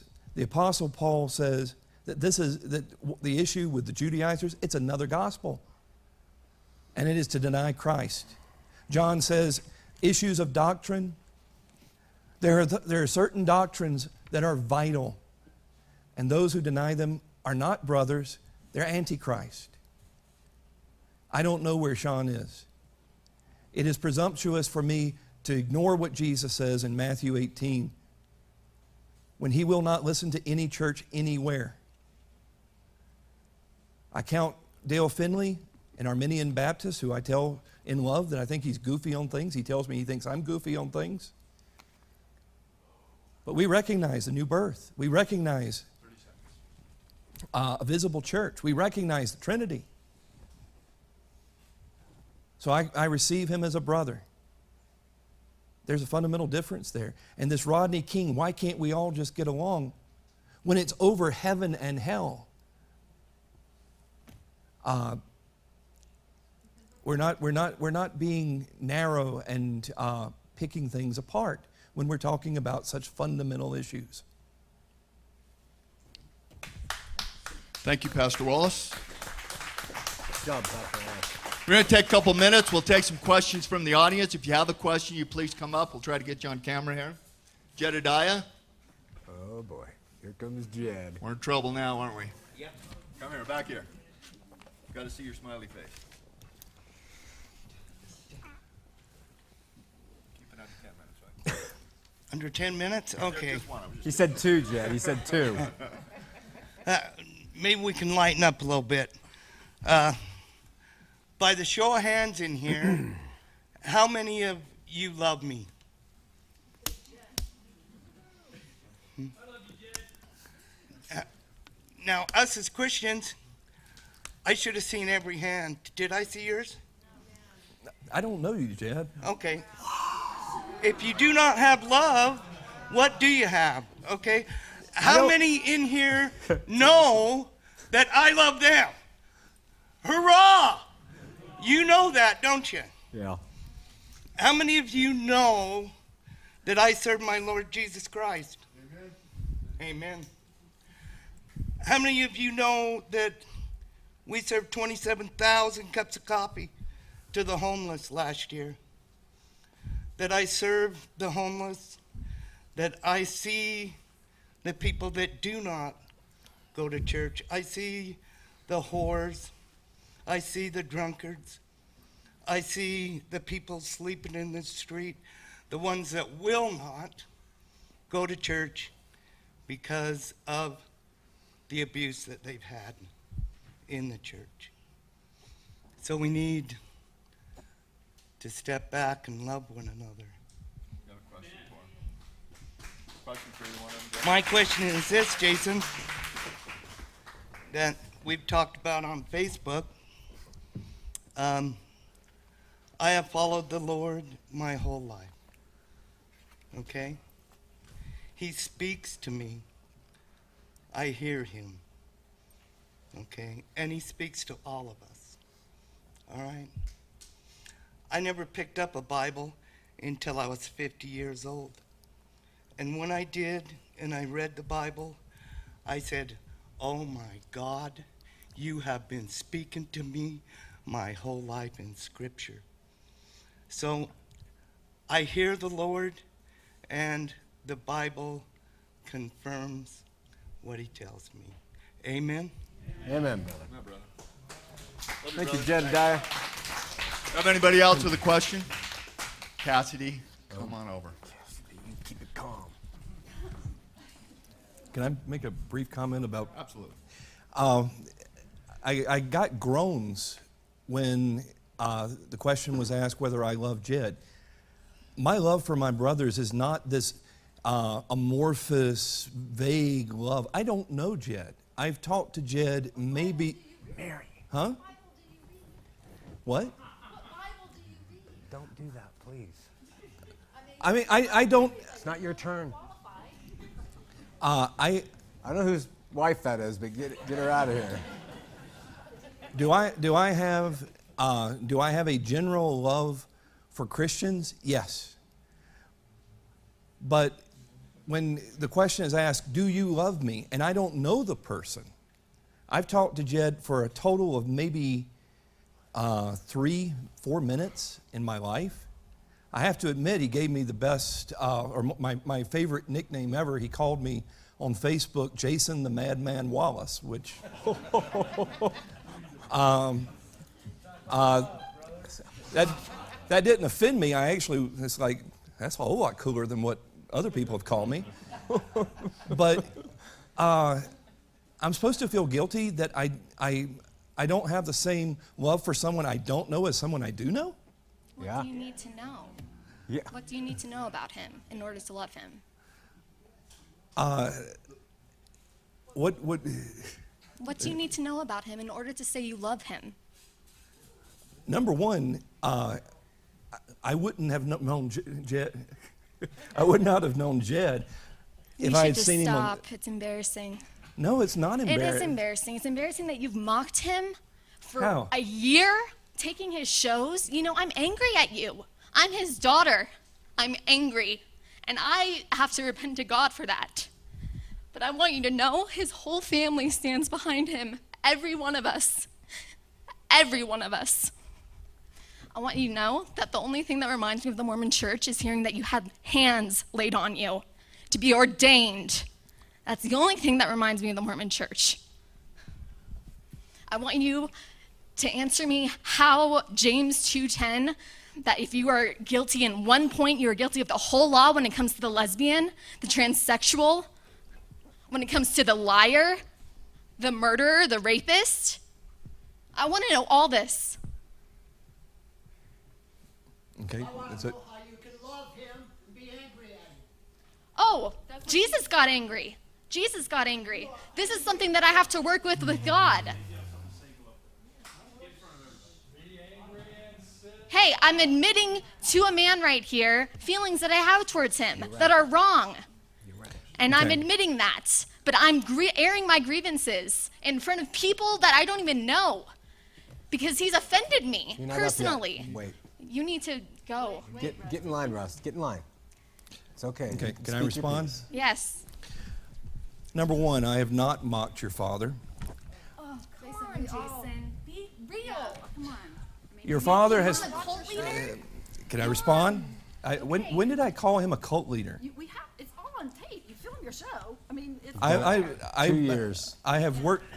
I have done. Uh, I did a couple episodes on the Trinity. I did two episodes in January. You've I've been not doing- been You have mentioned me. You've been talking about Christianarchy being a joke two and a half years ago. Jason, come on, just just just be straight. Just say what it is. It's okay. I don't. I understand that you're trying to do what's right. I understand you're trying to correct me, but I'm just trying to say, can't we bury the hatchet? And I don't mean in each other's heads. And I just really mean, can we just stop? Okay, Shawn. Number one, I have worked very hard not to call you a cult leader. You've never called Uh, me, I don't- Jason. You use I- my shows in a very mocking way, and and I don't know. Do I get ed- to answer, or are y'all just going to keep? Uh, I mean, number one, I have tried to speak the truth in love, but that apparently is not possible. It is It's not possible to say that what he is teaching is serious error. It's happening right now, and it's okay. It is possible. That's not what my. we're doing that's right now. Well, that's the same approach I have tried to take all along. In terms of laying on of hands, then Timothy was also a Mormon, because Paul reminds him of the gift that is given him through the laying on of the hands at the presbytery. But hey, if the Mormons do it, it must be wrong. Any kind of organized religion, it must be like Mormonism, even if it's right out of the Bible. Okay, let's move on. Mary, do you have a question? Kind of, sort of. And I do say this with love because I've worked very hard to try to love you because I know that's what God would have me do. And I do think you're a kind man, and you've been very kind to him this week in your dealings with him, and I'm grateful for that. But I find the fact that you won't ment, ment, whatever, admit that you're a Calvinist kind of cowardly. No, I'm, I never said I wasn't. a Okay, ca- okay, yeah, but you don't, you won't say yes or no. You never say yes or no. Yes or no. Becau- Right here. Come on. All right, can I can I can I can I give No. can I give a thirty Point, second no, no, answer? no. Point taken. I want Whoa, to whoa, rest whoa, my case. no, okay, no. no, no, no. And Do I the- get to answer? Okay. All right. Very. All right. My hesitancy is because a caricature has been put to it. Shawn hates any labels being put on him, but he puts. He, but he has denounced Calvinism. He has denounced Calvin as uh, in in horrible terms, and the idea that many people have in their head because of what he has taught is that anyone who would accept the term Calvinist must face Geneva three times a day and look to Calvin as their prophet from God. Wrong. Do I hold to the, the canons of Dort, which Calvin had nothing to do with because Calvin was dead? Yes. I hold to the canons of Dort. What is, what is historically known as Calvinism? Yes. I embrace them wholeheartedly. My, I'm not being dishonest. But Shawn, who hates labels, keeps trying to put the Oh, label and- but on it's me. Okay. You don't, I don't hate understand. labels. He's saying it's okay you're a Calvinist. That's okay. But he's- he spent weeks we love denouncing- you anyway. we love you anyway. No, no, no, but wait, wait, wait. Go on. You have another question? Yeah, yeah, okay. But the point is, is so Calvin went with that line of thinking, and it was okay for him, and you follow him. Why was that okay for Calvin, and it's not okay for anybody else to come up with some new line of thinking? Who ordained Calvin? Wait, where did that all happen? Who ordained? It has to stop. Start somewhere. It has to. I just you're denying the Holy Spirit in my anyway. A Christian's journey is exactly that, a journey. And if your thoughts are the same now, today, as they were five years ago, then there's a problem. Where's the growth? And where, if love is not uh, the final result of all of that, there's no point in any of it. And we just haven't felt any of that. Does that make sense? Can I, I haven't said anything. I just want you to read. We got an email in. Pastor Wallace, I have watched a few of your shows. In one of your recent shows, you compared Shawn to cult leaders. This is unfair. This is from someone who's. I, I don't know what comparison that I was making. Okay. But I think I, I, I have not called you a cult leader to my knowledge at all. All right, I accept Uh, that. but- we have but- people but tell me otherwise. But Shawn, watch the shows for yourself I'm not before you make the time. accusation. I'm not making. I'm just telling. me. I, that's why I've come to you. Shawn, you, you, you said at the Inquisition you had never watched my show. That's And- true. But then you get up and you, you judge my heart, saying that if I could, I would kill you, I would burn you at the stake, that creeds are scaffolds on which to hang people. They are. And, and, you, and you, you denounce me and Dale, whom you never met. My Uh, denounce is not denouncing them anything except but- what you're trying to teach. I don't but- denounce you as a person. Okay, let's move on. We're running out All of right. time. Derek, how much time do we have? About 20. Hey, Mark, come on. Yeah, we got some questions. Yeah. Bring it up. All right. Hang, hang on, Mr. Walquist is stepping in.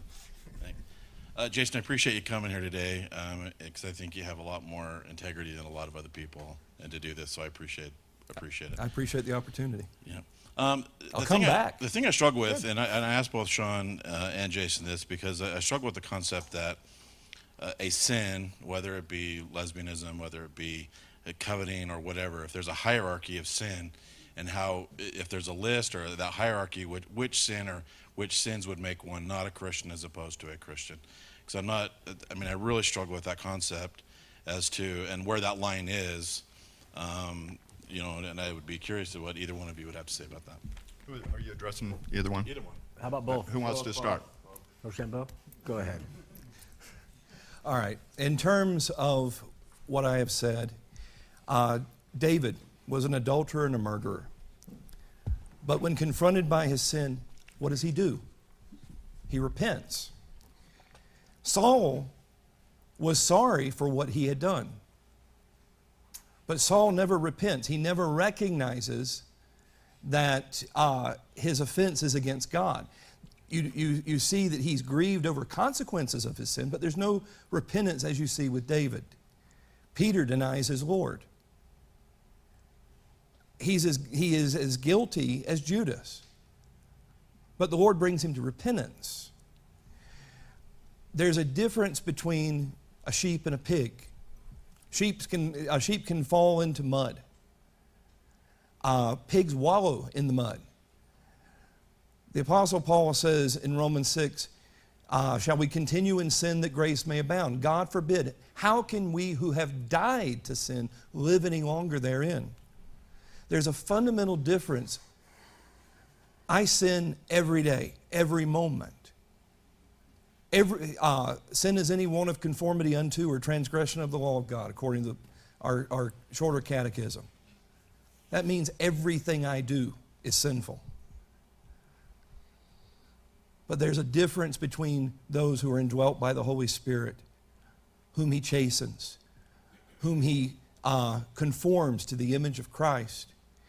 There are things that are, there are sins, 1 Corinthians 6 and Galatians 5. Those who practice such things will not inherit the kingdom of God. It, there's a clear demarcation that there, there are certain sins that are not sins of the moment, they are sins of life that demonstrate that you are wallowing in sin, that your heart has not been changed, that the Holy Spirit is leaving you there. And you need to really uh, be concerned that your heart hasn't been changed. Uh, lady I know, I, I, a couple of ladies I know, former lesbians. I'm sorry, Jason. Can we move on? Yeah. My turn? Can I finish the sentence? Or? Yeah, please. They were practicing, but God brought them to repentance. Shawn? That's, that's really good, and it's good that they were, uh, they were able to come to change uh, their actions, which are reflective of a change of heart. The problem with Jason's interpretation, and this is the problem that uh, legalistic uh, churches have, is he used Old, Old Testament assignments. He used David, he used Saul, he even used Peter, Old Testament, where they repented. That was the outward change that he was talking about. They outwardly changed. But in the New Testament, repentance, and it always is a change of mind first. So the lesbian who comes and says, I'm a believer and I've come to know Christ, but I'm a lesbian, well, I've come to know Christ and I'm a, a lecherous man. I've come to know Christ and I'm violent. Am I a new creature in Christ? Yes, I am. Is my old man still rise up sometimes? Yes, he does. Just like he does with Jason. And so the idea is not perfection. So to answer the question that was asked up here, the question is there's no difference. There's no difference between a lesbian who's struggling with being a lesbian and a liar who's struggling with lying and, and, and, uh, and other people who prevaricate and men who lust quietly in their heart for the good looking blonde next door. I mean, it's all the same. And it's our flesh that takes over sometimes, and it's the spirit saying, Well, I've changed in that way, but I'm battling that right now. And we do not judge on that. So uh, I, I, I take his approach that the repentance means you're going to change that action. That's not true. You will never change the actions of your flesh. Your flesh will always be evil. Sometimes that flesh will rise up. But we walk by the Spirit, we accept people to bring the Spirit into them, and we pray that God will continue to lead all of us closer and closer to the cross. Great. Thanks, Shawn. What, what's your name? My name's Alex, um, and my question is for Shawn. I'm having trouble nailing down your source of authority because you appeal to the Bible, but you would say that all of it, the New Testament has its historical context and in that sense doesn't apply to us. So how do we determine what does and what doesn't? Because that's what you appeal to, but you also undermine it by saying that it has its historical context. I think everything is spiritually applied. I have no authority at all. I have no more authority than anybody who is a believer in Christ Jesus. Well, I mean, I mean your inward authority, what you appeal to as far as how you judge what's right, what's wrong. The the word. And I look at it in spiritual terms. I see everything that is done there having spiritual application, no different than the Old Testament stories have application to Christ in the New. They were, they were, there were things that happened when Moses raised his arms out. There in the serpents, look to Moses and you will live. Christ raising his arms out. That picture of Christ is the same to us. We open our arms to all in love.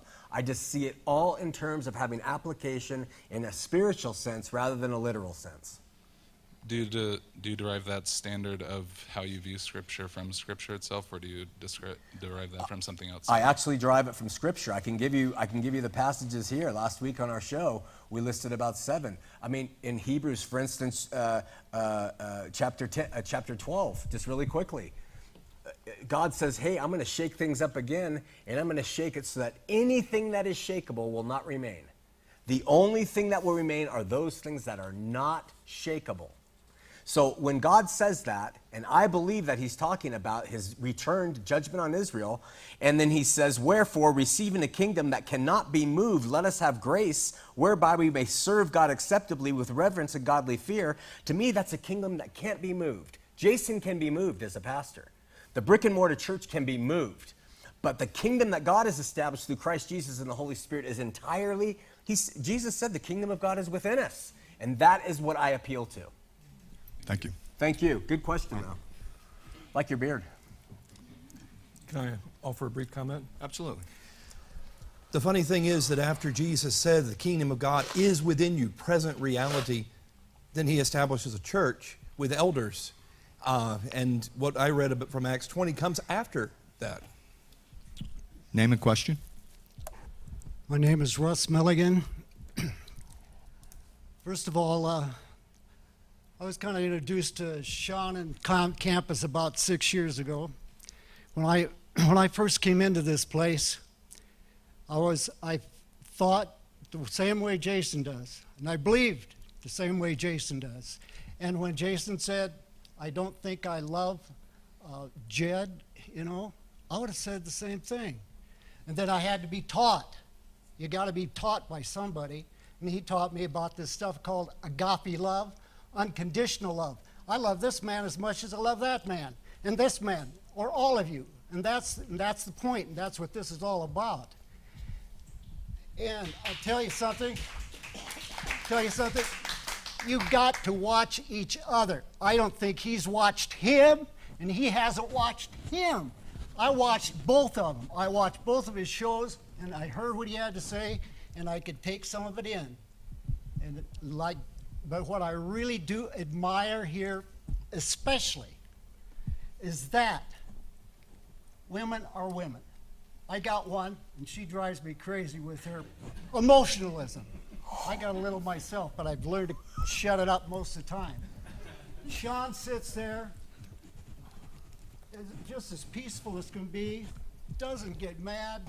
How do you control yourself? If he was a woman, he'd have probably come over and knock this guy's head off. But he doesn't. Now I'm going to get off of here, but I just have one more comment, and that is I have no idea what the church is. No idea. There is no true church. I was in Catholicism, I was a Salvationist, I was in the Bible Baptist. Every doggone one of them say they're the true church. There is no visible church, there is a spiritual church. and Praise that is God. the body of Christ. Thanks so much for your question. You're fine. Take the time. You drive slow too. Yeah, don't, don't go there. Tell us your name and a question. Diana Matthew, and my question is for Jason.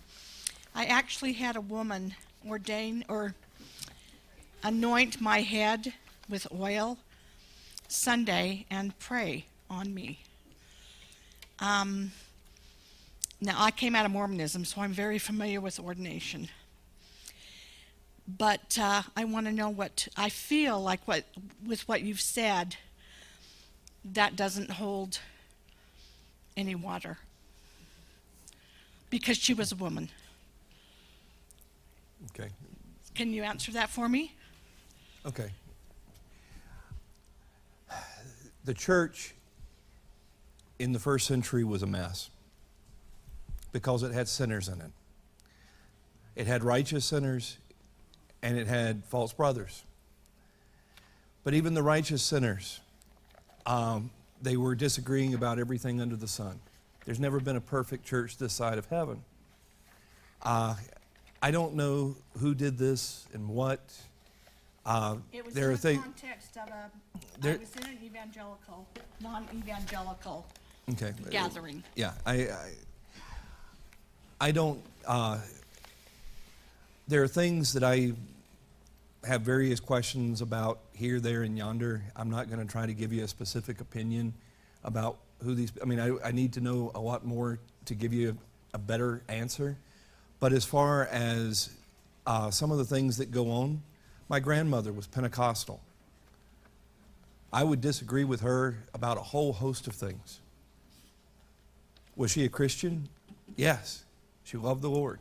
What, in terms of ordination within various groups, uh, I try to uh, give leeway to a whole host of evangelical groups out there, even if they do the things that I wouldn't uh, necessarily agree with directly. Uh, So, So- you don't agree with that according to your. I your don't, I don't, religion. I don't know enough to give you a, a clear answer because I don't have a clear understanding of the situation. But uh, Dale Finley, friend of mine, he wanted to be here this evening, but he had some outpatient surgery. He said to tell you hi, Shawn. Anyway, uh, Tell him hello. he uh, he's Free Will Baptist. They do things very differently than we do. We each do things as best we understand the scriptures. Um, I'm not gonna I'm not gonna offer opinion on something I don't understand.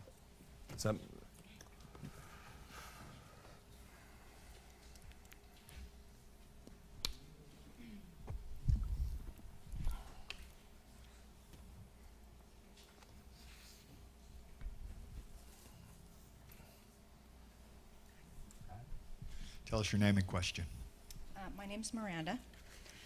Um, I have a few questions, if that's okay. We're almost out of time, so you really have So, Shawn earlier was saying something, and he, he mentioned the widow going through the seven steps um, of the Bible. Is that correct, Shawn? Yeah, so I thought it was seven. It could have been less. Okay. Um, if the Bible does say that there are seven steps, do you believe that widows have to go through those steps? No. Okay. And um, are you a pastor? I'm a mean- pastored. Okay, so do you do you take that title as a, as a pastor? No, I don't. I Okay. take the title of a teacher, a believing teacher. Okay. I, people So- believe I'm their pastor, and I'll do whatever I can to help them. But I believe he's my pastor. Okay. So are you then um, responsible for others' souls? For their other souls, I'm responsible to teach them and feed them the Word of God, the best of my ability. Right, To and- love them and care for them the best of my ability. I am not responsible for their souls. That's God, Okay. that's Christ Jesus, and the Holy Spirit. Right. So in the Bible, it says, uh, what does it say, Jason, as a pastor, that um, when you when you died, then Be you're going to give an account for their, their souls? Do you believe that that's true? Yeah, I do. Okay. And um, if that's the case, then, and I'm not trying to like be demeaning in any way. It's okay. Don't you think that um, it's very important then to to understand the rules of like the elders and you know the way it, it's stated in the Bible? Miranda, remember my analogy of the purpose of the Bible? We didn't really have a functioning Bible in the body of Christ for at least the first 250 years. At all. It wasn't really decided upon for the first 400 years of Christian history. So, what led the church at that time? The Holy Spirit. They had sections of the Bible, but they did not have the entire Word of God agreed upon. So, Miranda, my point is I love the Bible. I teach the Bible verse by verse. But bottom line, we are never going to be able to apply its contents in the New Testament to ourselves today and learn to get along. We have to let love become the law, Miranda. That's, that's all I can say about it. Can I say one I'm sorry, we just don't have any time. Tell us your name and question. Yeah, I'm Joe Young. Um, so I'll preface this by saying that I think that uh, my generation in general is largely agnostic or atheist or somewhere in between. And I think the biggest reason for that is uh, indirect answers. And I think that's what attracts a lot of us to Shawn is that he's very direct, uh, very honest. So I hope that you uh, honor me with a direct answer here.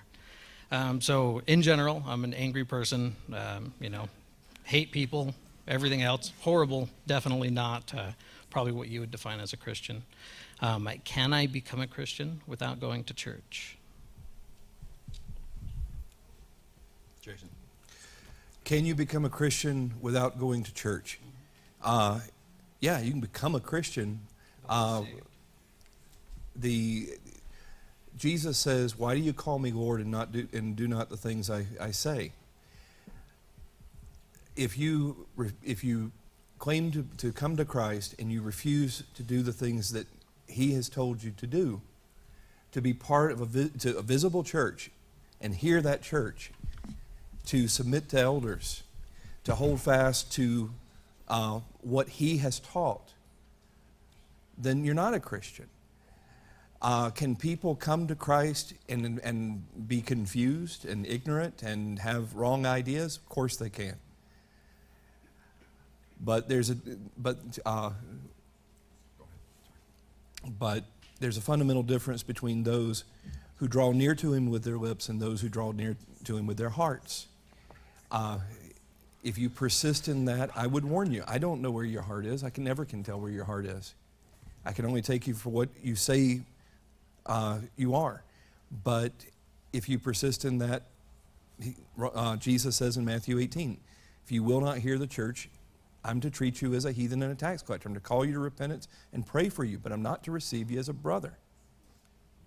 Jesus says that. Yeah, so long answer short if I don't go to church, I'm going to hell, right? Just say yes or no. If you refuse to do what Jesus said, yes, you're going to hell. Okay, thank you. Okay, we're about out of time. Does anybody else have a quick question? Make it quick.